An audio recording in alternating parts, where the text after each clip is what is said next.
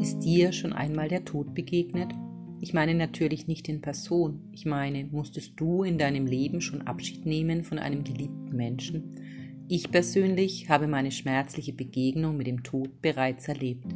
Seitdem habe ich mich oft gefragt, wie viele Menschen ihre Geschichte so wie ich oder so ähnlich bereits durchlebt haben oder diesen Schmerz noch erleben müssen.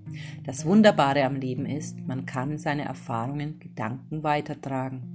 Das möchte ich in diesem Podcast tun. Ich möchte der Endlichkeit einen Raum geben. Für alle, die Abschied von einem geliebten Menschen nehmen müssen. Für alle, die irgendwann mit dem Sterben konfrontiert werden und dem Tod versöhnlich begegnen wollen. Nimm dir ab jetzt jeden ersten Sonntag im Monat Zeit für deine Endlichkeit, um befreiter zu leben. Ich freue mich, dass du hier bist.